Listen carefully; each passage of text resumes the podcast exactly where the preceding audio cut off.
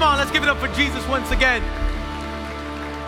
Well, we want to welcome you to Christ Fellowship. My name is Carlos, and I get to serve as one of our teaching pastors here at Christ Fellowship. And I want to take a moment and welcome all of our local campuses all across Miami Dade West Kendall, Doral, Homestead, Redland, Coral Gables, and downtown. And for those of you who are watching us online, Christ Fellowship, can we give it up to them as loud as you can? Come on.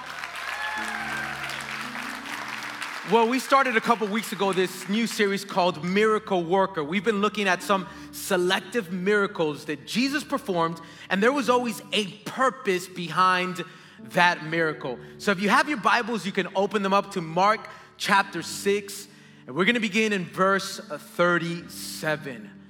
Here's what the Word of God says But he answered them, meaning Jesus, You give them something to eat. And they said to him, his disciples, Shall we go and buy 200 denarii worth of bread and give it to them to eat?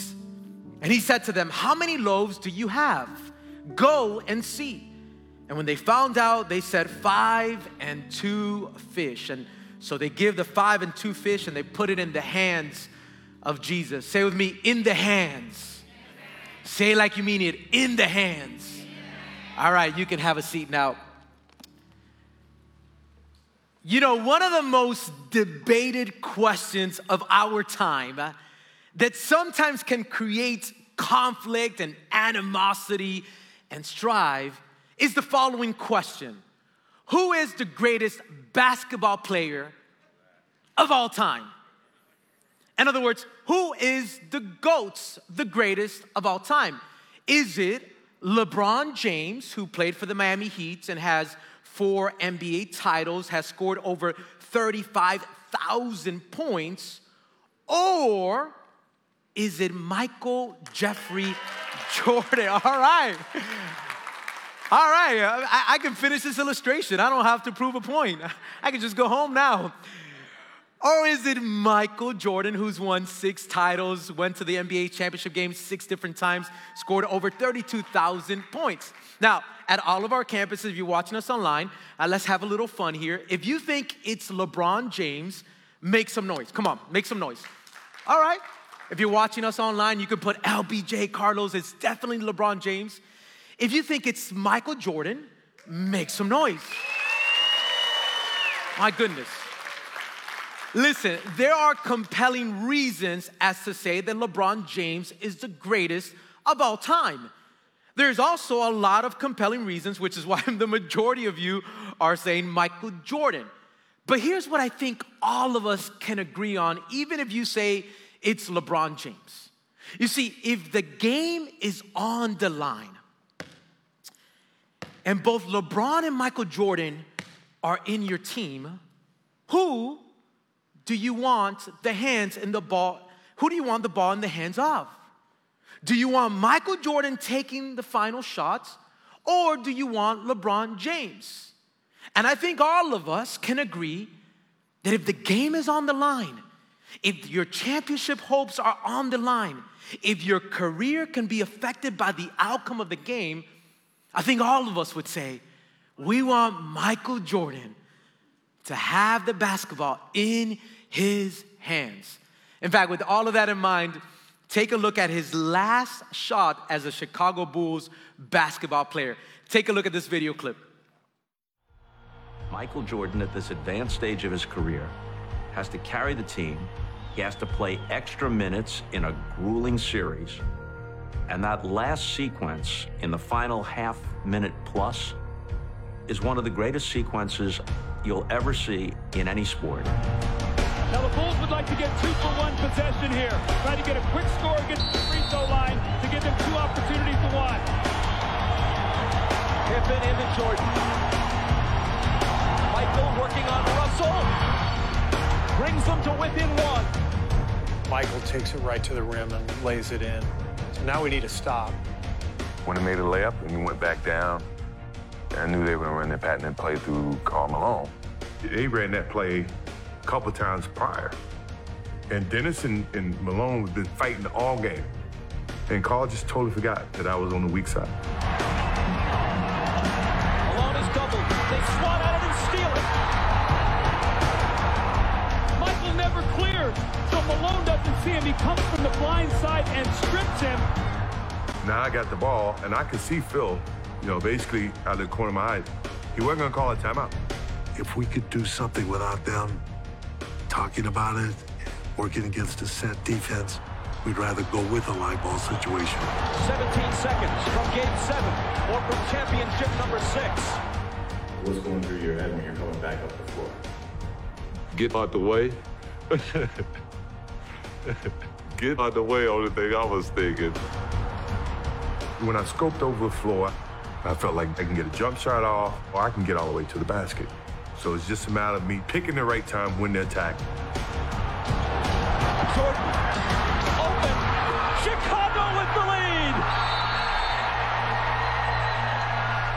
Timeout, Utah. 5.2 seconds left. Michael Jordan running on fumes with 45 points. At the end of the game, you got to get it out of his hands. He's a killer. That's why he is the greatest of all time. Look at what they said. At the end of the day, you gotta get it out of his hands. He is a killer. Now, let me bring all of that over to our teaching for today. Because don't miss the point in all this. Because just like the Chicago Bulls basketball players, their entire staff, the coaching staff, wanted the ball in the hands of Michael Jordan just like that. And this is our big idea for this weekend. We are to put everything in the hands of Christ, everything in God's hands. But with that being said, there is this one area in particular that oftentimes we have a difficult time placing in the hands of Jesus. What's that one area? Well, we're gonna find out today as we go through this narrative in Mark chapter 6. If you have your listening guides, your app, make sure that you take it out now, take out your phones. We love to take notes here. And this is the first point that I want you to write down today. God wants us to trust Him in all areas of our lives. Amen? God wants us to trust Him in all areas. Now, let's go back to the narrative in Mark chapter 6, because we're gonna take it from verse 34. Here's what the Word of God says When he went ashore, he saw a great crowd, and he had compassion on them, so he began to teach them many things. And when it grew late, his disciples came to him and said, This is a desolate place, and the hour is now late. Send them away to go into the surrounding countryside and villages and buy themselves something to eat. Now let's stop right there. Because at this juncture of Jesus' ministry, he had been doing ministry for some time, so he was a very popular person. In fact, everywhere that he went, there was always a crowd that would follow him. Why? They wanted to see what was the next miracle that he was gonna perform. They wanted to see who is the next person that he's going to heal. And so Jesus sees this massive crowd, and the word of God says that he has compassion over them. So, what does he begin to do? He begins to go on a preaching marathon, preaching after preaching after preaching. And he doesn't have a timer like the one that I have right behind you. So he's preaching till late in the day. And the disciples come to him and say, Jesus, Jesus, you're preaching awesome, but it's late. And everyone in the crowd is hungry. So send them out so they can buy something, so they can go to Outback. Or let's make it more Miami so they can go to Pinecrest Bakery and get some food. So, what is it that Jesus says? Look at what the Word of God says. But he answered them, You give them something to eat. In other words, there's a need, fill that need. Provide a meal for this massive crowd. Do something about it. And look at what the disciples say. And he said to him, Shall we go and buy 200 denarii worth of bread and give them to the, to, so they can eat? In other words, are you telling us, Jesus, we have 200 denarii in our wallets? Are you telling us to go uh, to Publix and get food for this massive crowd? Do you not see how many people are in this crowd? There are over 5,000 people here. We don't have enough. In fact, if we see the narrative from John's perspective in John chapter 6, verse 7, Philip, one of his disciples, says the following 200 denarii worth of bread would not be enough for each of them to get a little. Say with me, not enough. Oh, say it like you mean it, not enough. So Philip tells them, Well, we don't have enough. Think about this for a moment. The disciples had been following Jesus closely for over three years. They had front row seats, courtside seats to all of the miracles that Jesus had performed. They saw Jesus turn water into wine. They saw Jesus raise a two a young girl from the dead. They saw Jesus walk on water. They saw Jesus heal the paralyzed man. Now they're saying, we don't have enough.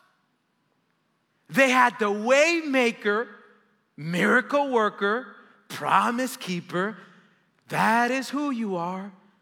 But now they're saying they don't have enough. They had Jesus in the flesh. They were so fixated on what they didn't have rather than being fixated on who they had. They were so fixated on what they didn't have rather than being fixated on who they had. And isn't that how we live our lives sometimes? God, I don't have enough. God, I don't have enough money. God, I don't have enough stuff. God, I don't have a big enough home. God, I don't have enough shoes. God, I don't have enough in my retirement account.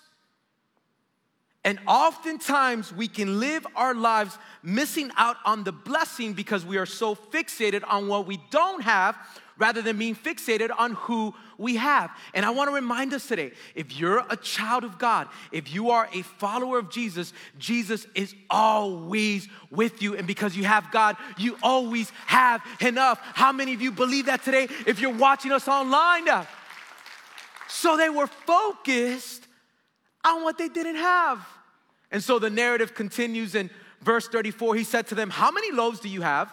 Go and see. So go out to the crowd and see what's out there. When they found out, they said, Five and two fish. They come back to Jesus, they say, Five and two fish. So now Jesus says, All right, I'm gonna do the miracle now. Then he commanded them all to sit down in groups on the green grass. So they sat down in groups by hundreds and by fifties. And taking the five loaves and the two fish, he looked up to heaven and said a blessing and broke the loaves and gave it to the disciples to set before the people. And he divided the two fish among them all, and they all, say with me, all. Say like you mean it, all. They all ate and were satisfied. And those who ate the loaves were 5,000 men. The disciples say, We don't have enough. Jesus says, Go out and see what's out there. They come back with, back with five loaves of bread and two pieces of fish. And Jesus does the miracle of provision and the Word of God says that 5,000 people, men, were fed. In fact, if you include the women and the children, Bible scholars believe that there were over 20,000 people. 15,000 were women and children. And the disciples thought at first they didn't have enough. Now, where did the five loaves of bread and two pieces of fish come from? Well, Mark doesn't give us that detail, but in the narrative of John, in John's perspective, Look what the Word of God says in John chapter 6, verse 9. There is a boy who has barley loaves and two fish. So this was a little boy's lunch meal.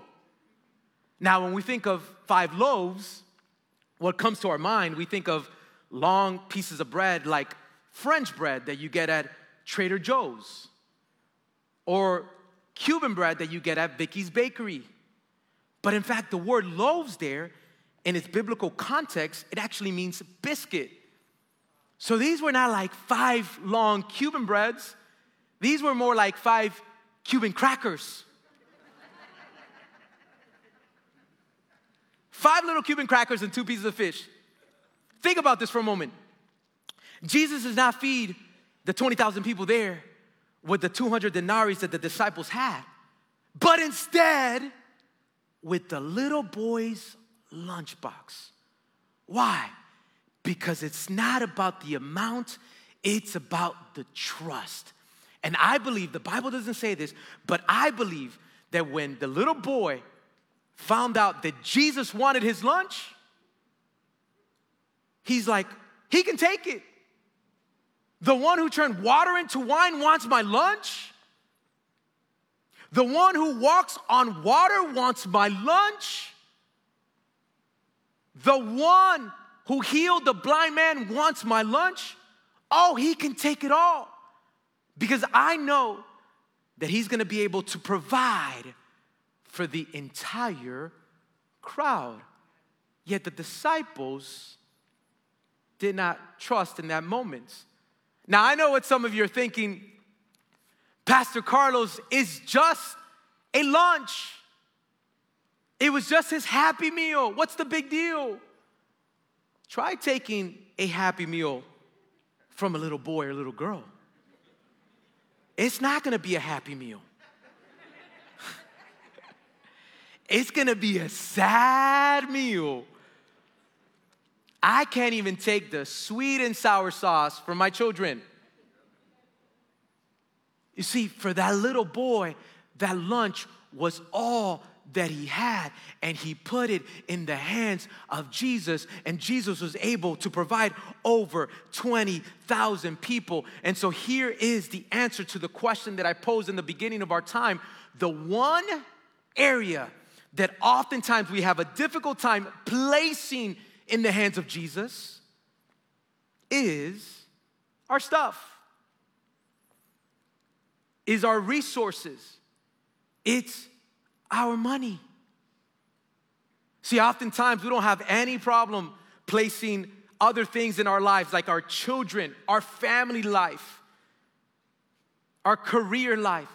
But when it comes to our stuff, wait a minute, time out. That's my stuff. That's my money. That's my income.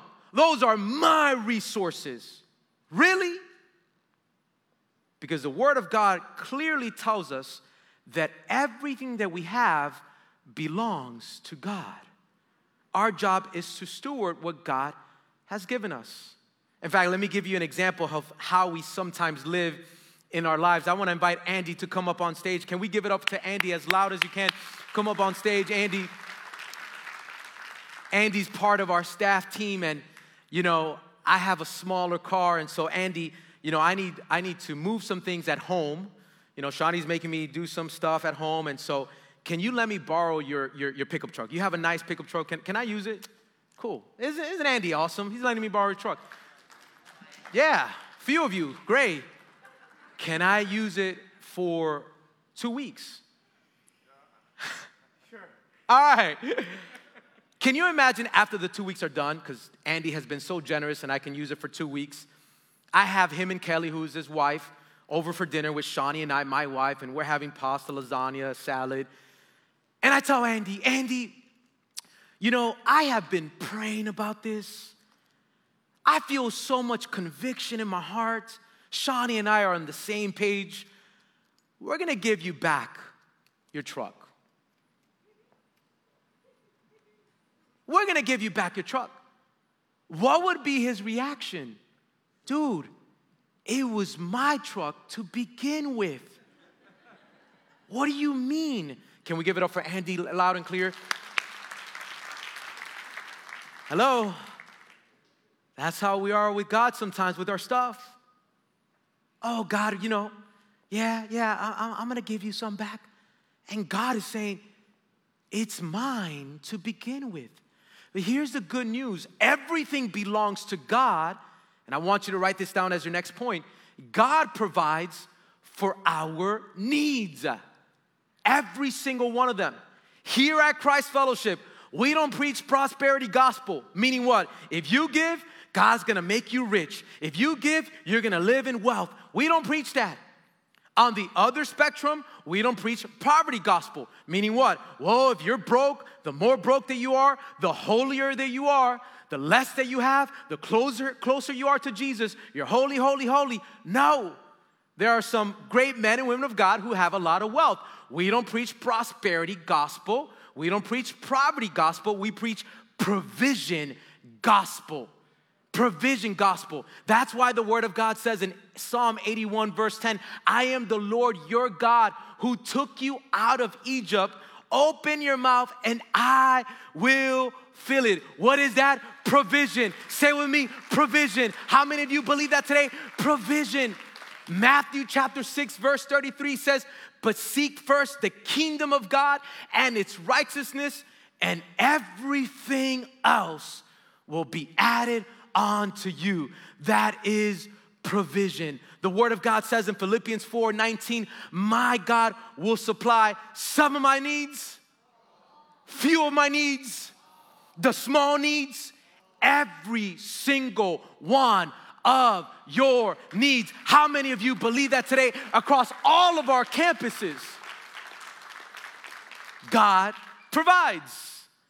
But I know what some of you may be thinking. Pastor Carlos, I get all that, but I'm broke. I don't have enough money. I'm having a difficult time paying all of my bills. I'm late on my mortgage payment. I'm late on some credit card payments. Listen, I get it. And I want you to write this down as your next point. God provides, however, we plan. Our responsibility is to steward the money, the resources that God has entrusted us over us as wisely as we can. Which is why the word of God says in Proverbs chapter 21, verse 5, the plans of the diligent lead surely to what? Abundance. In other words, if you budget your money well, if you put effort, time, and you plan your resources well, chances are you're gonna have a greater margin in the area of your finances. But everyone who is hasty, in other words, everyone who does not pay attention to this area, who is in a hurry, doesn't place effort, comes only to poverty. In other words, if you're hasty, chances are you're not gonna have much margin in this area. You see, God provides, but we plan. And so here at Christ Fellowship, we don't only wanna give you the theology behind something, the why, we wanna give you resources and tools to help you accomplish what God is calling you to do. So, at all of our campuses, we're beginning this class called FPU Financial Peace University. In fact, how many of you have taken that? Make some noise if you have. Incredible nine week course. My wife and I took it. If you're watching us online, you can also do it virtually as well. And so, here's what I want you to do I want you to live in this financial freedom. So, wherever you are, you can text the word FPU together, the three letters, to the number 31, 31, 31. FPU to the number 31, 31, 31. You're going to receive a link and you're going to be able uh, to sign up. So we want you to enjoy and have this resource for you.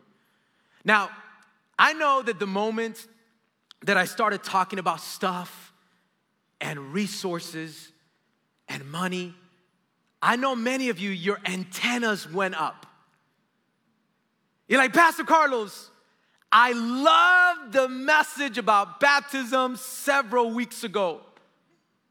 Or Pastor Omar's message about Jesus forgiving all my sins. I don't have to live in guilt and shame. I love that. Or about leading others to become followers of Jesus. But the moment that you said money, oh, it's like you begin to tune out. And listen, I get it. And for some of you, maybe you've been misled in this area. Maybe you've been misguided when it comes to generosity. But we don't want you to miss out on the joy that comes with being generous. So I want to share two wrong theological approaches, two incorrect theological approaches when it comes to generosity that are faulty and perhaps maybe you've heard before, and I want to share with you today. And so if you're taking notes, here's the first one that maybe you've heard before is give to get. In other words, I'm gonna give this check so that I can get something from God.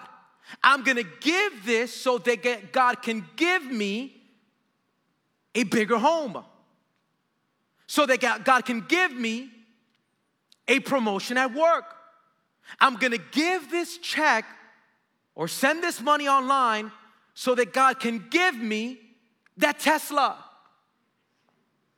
that my neighbor has with the alloy rims, auto doors, auto windows, automatic, autopilot, auto drive, auto, auto, auto, auto, auto.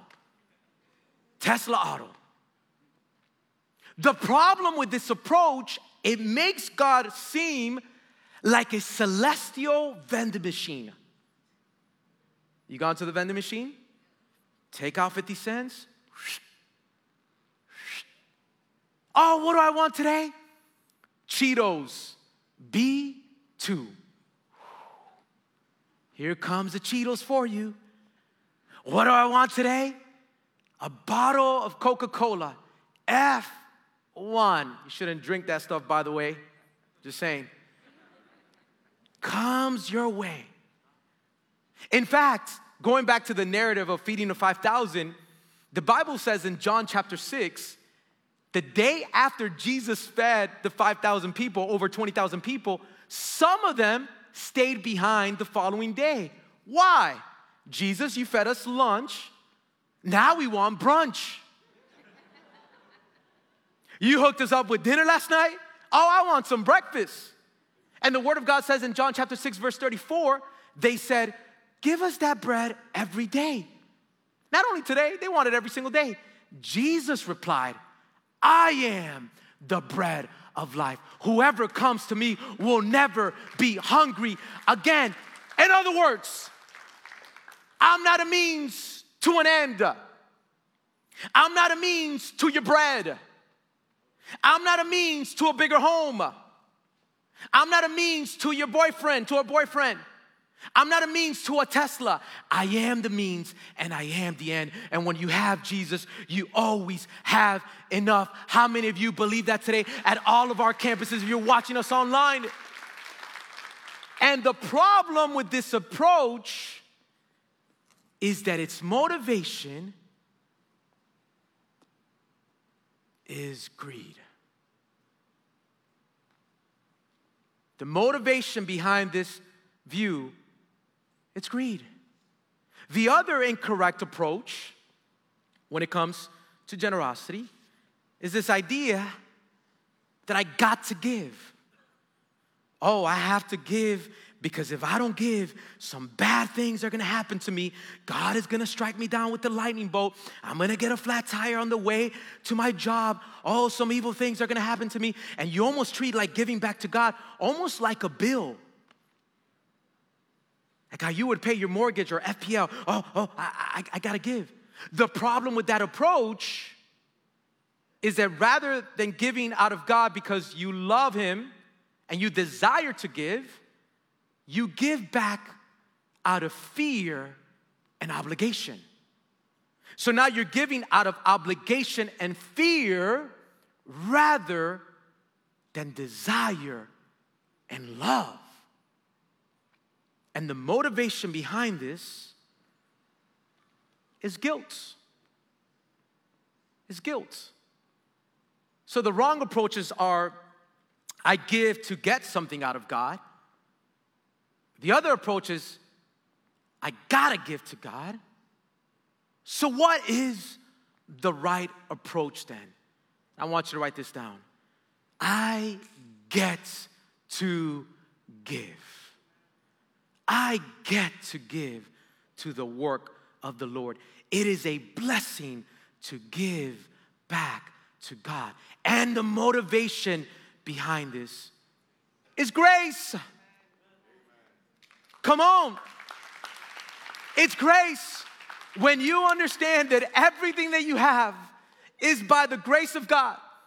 Your wife, your children, the promotion, the title that is in front of your name, behind your name, underneath your name is by the grace of God. It's gonna compel you to say, you know what? I get to give to the work of the Lord. I get to be a blessing to someone else. Uh, but Pastor Carlos, I worked hard for my promotion. I worked hard for my money. I worked hard to graduate med school. Yeah, no one's taking away your work ethic and how diligent you've been. But who do you think gave you the intellect? Who do you think gave you the capacity? Who do you think gave you the influence? Who do you think gave you the ambition, the drive, the health? It wasn't you, but it was God Almighty. By the grace of God, you have the drive. By the grace of God, you have the ambition, the work ethic. Everything you have belongs to God. So, my question for you today is where are you? Are you giving to get something from God? I'm gonna give to you, God, so that you can give me this. Are you giving to get something from God? Are you giving because you feel like you got to give? Obligated to give? Almost like it's a bill. Or do you have the mentality of, I get to give? See, every one of us here has a next step. The Bible says in James, don't only be a listener of God's word, but also be a doer of God's word.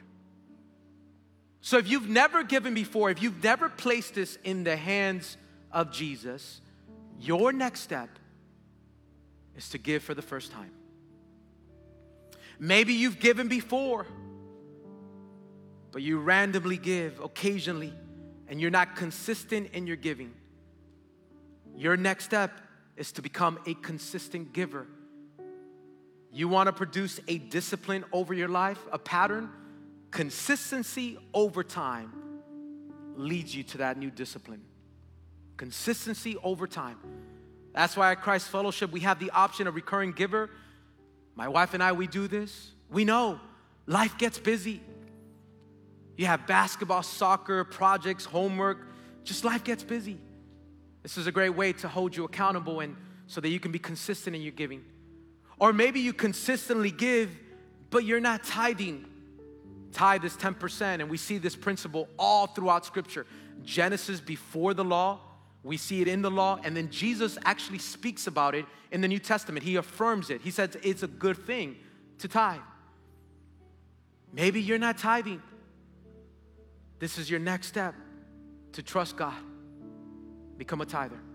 Or maybe you tithe, but there's still more in you. You have the capacity, the resources, the wealth to give more to the work of the Lord and to put it in His hands.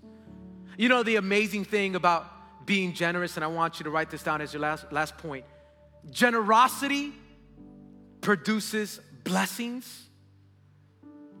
Wait a minute, Carlos, wait a minute.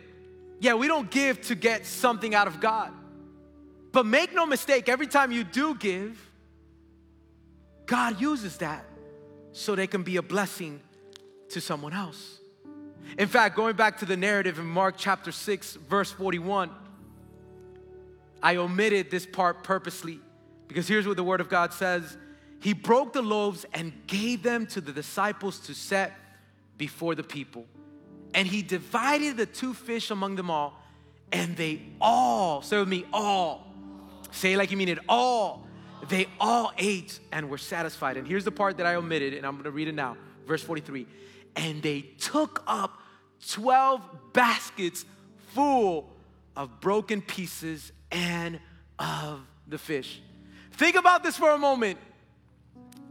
Not only did that little boy's lunchbox feed him, his belly, not only did it feed the 5,000 men who were there, not only did it feed the 15,000 women and children who were there, but the Bible says that there were leftovers. two, 12 full baskets of bread and fish. I can imagine that the disciples, each of them, took those baskets home and they had enough food, not for a day or a week, probably for the entire month. Why? Because when you give, God will use your generosity to be a blessing uh, to someone else. We have been blessed so that we can be a blessing. How many of you believe that today? Come on and let's give it up for Jesus. In fact, you are here today. You're watching us online. You're at one of our campuses because faithful men and women in the past placed their resources in the hands of Jesus, and that's why we can come together and gather and worship God. There is someone who's gonna go to one of our campuses, one of the student ministries, and there's gonna be a young person then rather than being addicted to drugs or other things, they're gonna become addicted to being a follower of Jesus because you gave to the work of the Lord. How many of you believe that? A young child is going to hear the gospel in a way that's tailored to them. And they're gonna grow up to become followers of Christ because of the blessing that you placed in the hands of Jesus. We receive so that we can release.